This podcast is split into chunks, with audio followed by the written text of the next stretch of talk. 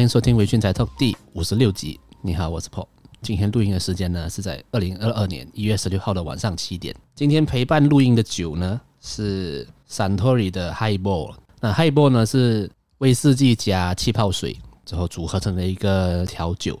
但我今天买的这个是它已经融合了，已经组合在一个铝罐里面了。就平时我们喝的那种啤酒罐啊的那种铝罐里面已经是混合好了 Highball。那我是没有喝过啦，今天想在录音的时候直接试喝给大家给大家听一下。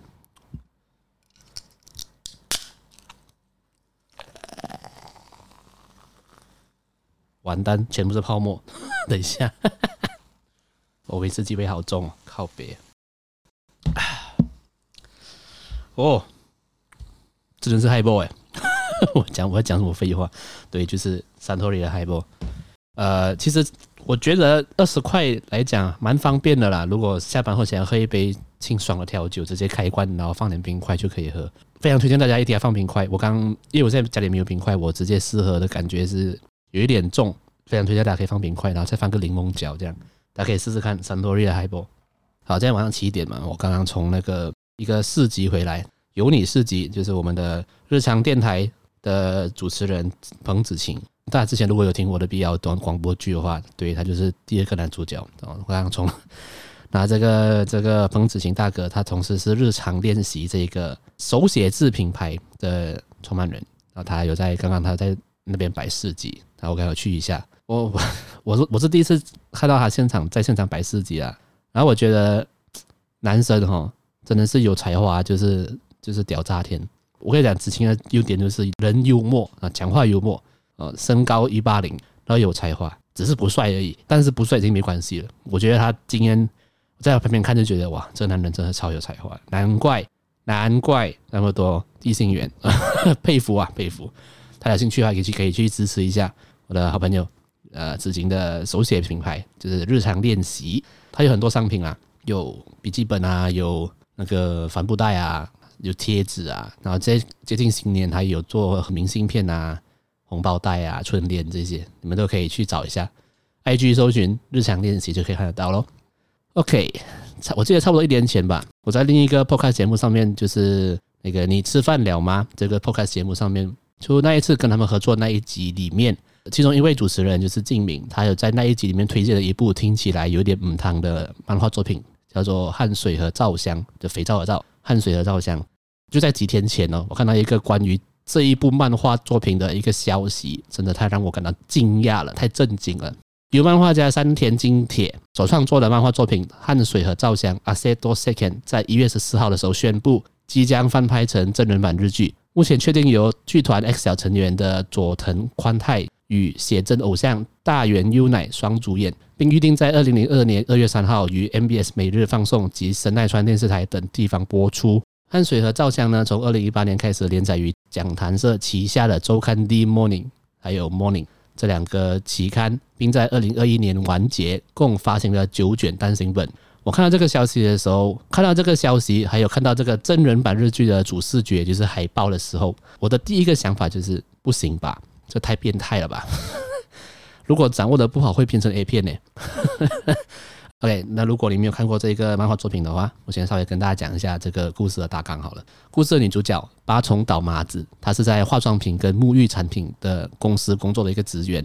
从小啊，就有一个事情让她非常的烦恼，就是她太容易流汗了。所以在工作的时候啊，她常常会去厕所擦汗啊，跟喷香水这些。某一天呢，她遇见了来自产品开发部的男主角。叫做名曲向太郎，呃，男主角呢偶然的闻到了女主角身体上散发出来的独特的体味，因而产生了新产品的创作灵感，所以他向女主角提出请求，希望可以每天都来闻她的体味，让她可以激发她一些灵感。女主角还是呃虽然答应了这个请求，不过男主角却说，从那次之后他都闻不到最初女主角身上散发出来的味道。但随着剧情的推演，我咱们偶然的发现哦，男主角。最初闻到的那个味道呢，其实是女主角感到幸福的时候所散发出来的味道。呃，在这一段充满着紧密的身体接触的过程中呢，双方萌生了爱意，然后也发生了关系，之后并开始交往。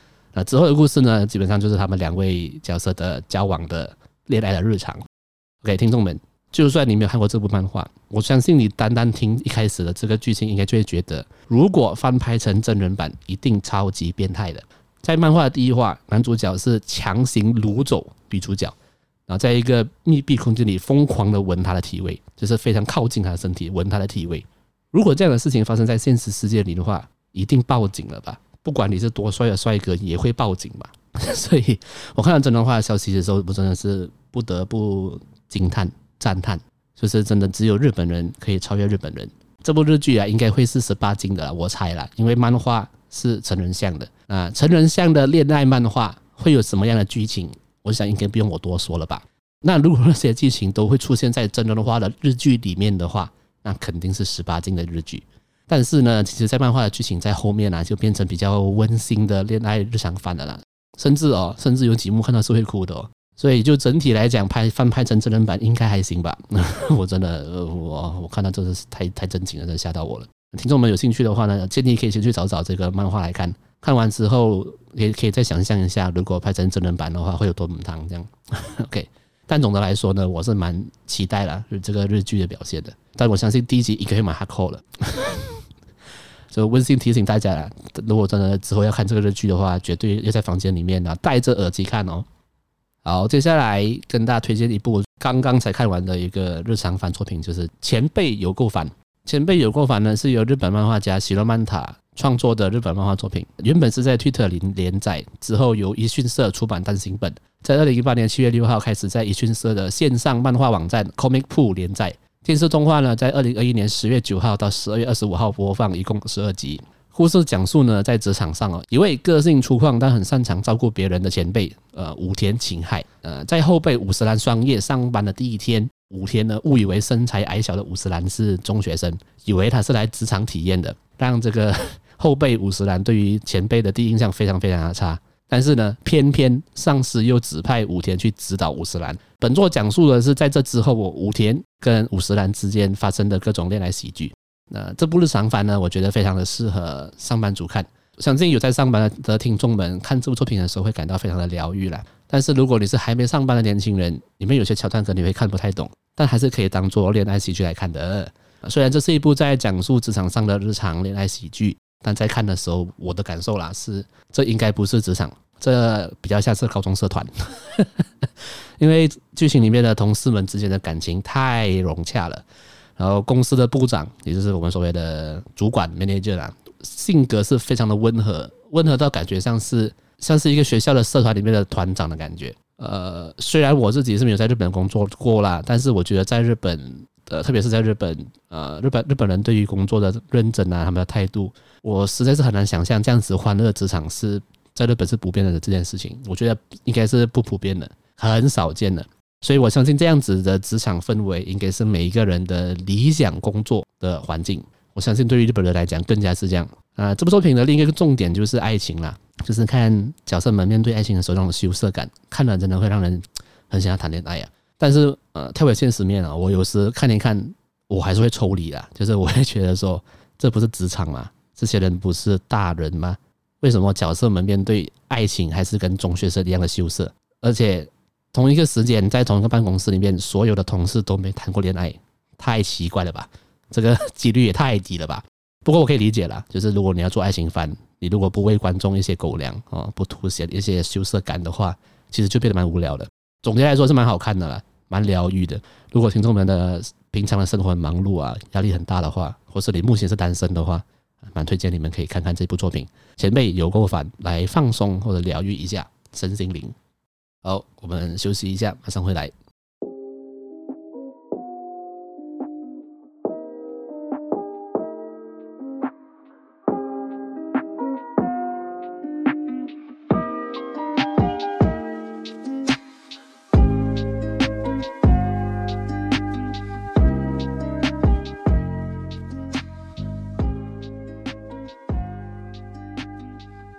前几天我去看了那个 S A O《刀剑神域》的最新的剧场版《无星夜的咏叹调》（Sword Art Online Progressive Aria of a Starless Night），是于二零二一年十月三十号上映在日本的动画电影。马来西亚是最近才上映的，也就是二零二二年的一月。呃，这部电影呢是改编自轻小说系列《刀剑神域 Progressive》的第一卷的第一部分。我相信啊，有在听我节目的听众啊，应该都知道 SAO 的故事吧？但没关系，我还是稍微来讲一下好了。故事设定呢是在二零二二年的五月，大厂牌的电子机械制造商 Agus 呃发布了能够实现虚拟实境，也就是 VR 的机器 Nerf Gear，人们可以通过 Nerf Gear 进行完全的潜行。也进入到虚拟世界里面。在不久之后呢，全球首款 VR MMORPG，也就是 Sword Art Online SAO，在经过大约一千人参加的 Beta Test 之后发布，首次贡献量发售一万份。在正式云印当天呢，包括同人在内，也就是 k i t 在内的一万名玩家，马上就进入了正式版的 SAO，享受着虚拟世界的乐趣。然而呢，在四个小时之后，有部分的玩家发现游戏里的登出按钮，也就是 Logout Button 没办法使用了，玩家没办法登出游戏，回到现实世界里面。就在这个时候，陷入混乱的所有玩家都被传送到起始城镇的大广场。然后这时候空中呢就传来自称是 S L 游戏设计师的茅场晶岩卡亚巴阿基希狗开始了死亡游戏的说明。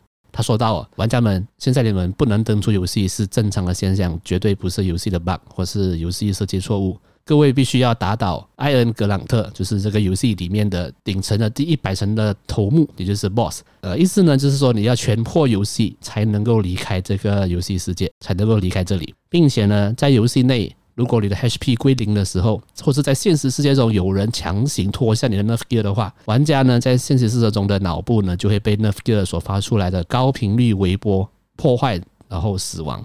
简单来说，就是在游戏里面死亡，也就意味着现实的自己也会死亡。这虽然是游戏，但可不是闹着玩的。祝各位好运啊！这个游戏的设计师毛场晶岩说了这句话之后呢，玩家们就在恐惧中开始了在 S L 世界里生存的残酷生活。那至于 S L Progressive 的诞生呢，是因为当初 S L 篇的第一篇创作的时间比较早，这个系列创作的时候跨度太大，导致部分的章节前后冲突。作者在二零一一年开始重新撰写艾恩格朗特的攻略篇的故事，借用了当初创作 SAO 篇后所接触到的网络游戏的经验，对第一卷之后出现的 SAO 前期的情节重新整合，并命名为 Sword Art Online Progressive，简称 SAOP。Progressive 和之前的 SAO 不同的地方是，之前的作品都是以 Kirito 的角度去说故事，但这次呢，则是以雅斯娜，也就是女主角的的角度去说故事。在这次的剧场版还加入了新的原创角色，就是米特。呃，米特呢是一位喜欢电玩的少女啊，她是她同时也是 SAO 的。Beta tester 之一，也是封测玩家之一。他在学校的时候邀请了自己为数不多的好友之一，也就是雅斯娜一起玩 SAO。在剧情里面呢，雅斯娜呃是被米特带领的，因为雅斯娜是一个游戏白痴，在那个时候啦，所以雅斯娜发现自己被 被骗入，也不是骗入了，就是被迫加入了这个死亡游戏之后，感觉到非常的无助跟恐慌。但是是米特。带领他离开这个起死城镇，并教会他在游戏中的战斗的技巧啊，一些技能啊，然后他们一起打怪去升等，这样子，两个人就互相的扶持啊，希望有一天能够破关这个残忍的游戏。呃，这部电影的剧情就是以亚丝娜还有米特这两这个新的角色去讲述这个 SAO 的世界观，跟之前的 SAO 的动画版是以同人 K 都来呃描写的故事是比较不一样的，那个角度是比较不一样的。好了，我觉得剧情方面呢，我尽量不要爆太多的雷了，因为我希望大家可以到电影院去观赏这部作品。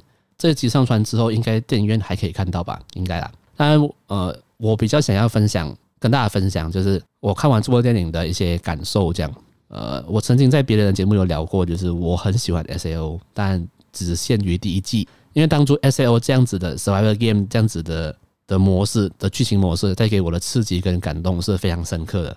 呃，survival game 的这种类型，呃，比大家比较熟知的就类似鱿鱼游戏这样子啊，就是在游戏里你输掉也就会死亡，这种 survival game 类型的剧情。呃，之后的续集是失去了这份感受的，也就是第一季之后的，比如说 ALO，还有那个 Gun Game Online 之后是失去了这样子的感受了啊，Gun Game Online 还是有啦，但就对，就这样，所以我是不太喜欢之后的续集啦。但是在看这个 SAO Progressive 的时候，看完的那个瞬间是很想哭的，因为它让我们想起了当初为什么我们会喜欢 SAO 这部作品。呃，有的人讲这个作品不就是 SAO 的第一季的高清重制版吗？有什么好看的？有什么特别的？好，这个想法我当然不否认了，但也因为这部电影是这个样子，所以它带给观众们非常深刻的感受。当初啊，由这个 A One Picture 制作的这个 SAO 的动画版，是在二零一二年七月的时候开始播放的。那一年，我和朋友们呢、啊，就是知道 SAO 这部作品的时候啊，我们都很被这个题材深深的吸引啊。我和当时的朋友们每个礼拜都会准时的收看最新一集的 SAO，然后到学校去讨论剧情啊，这样子。因为我们都是很爱玩游戏的仔仔啊，所以 SAO 的 VR 世界正是那个时候我们梦想的游戏世界。就大家都很希望可以到游戏世界里面生活啊、打怪啊、和朋友一起组队啊。我相信也有很多人是很渴望可以到游戏世界里面钓鱼的，对不对？有在看 有 在看 S O 的观众们应该懂我的感受吧？我们都很希望可以在游戏在游戏世界里面悠闲的钓鱼过日。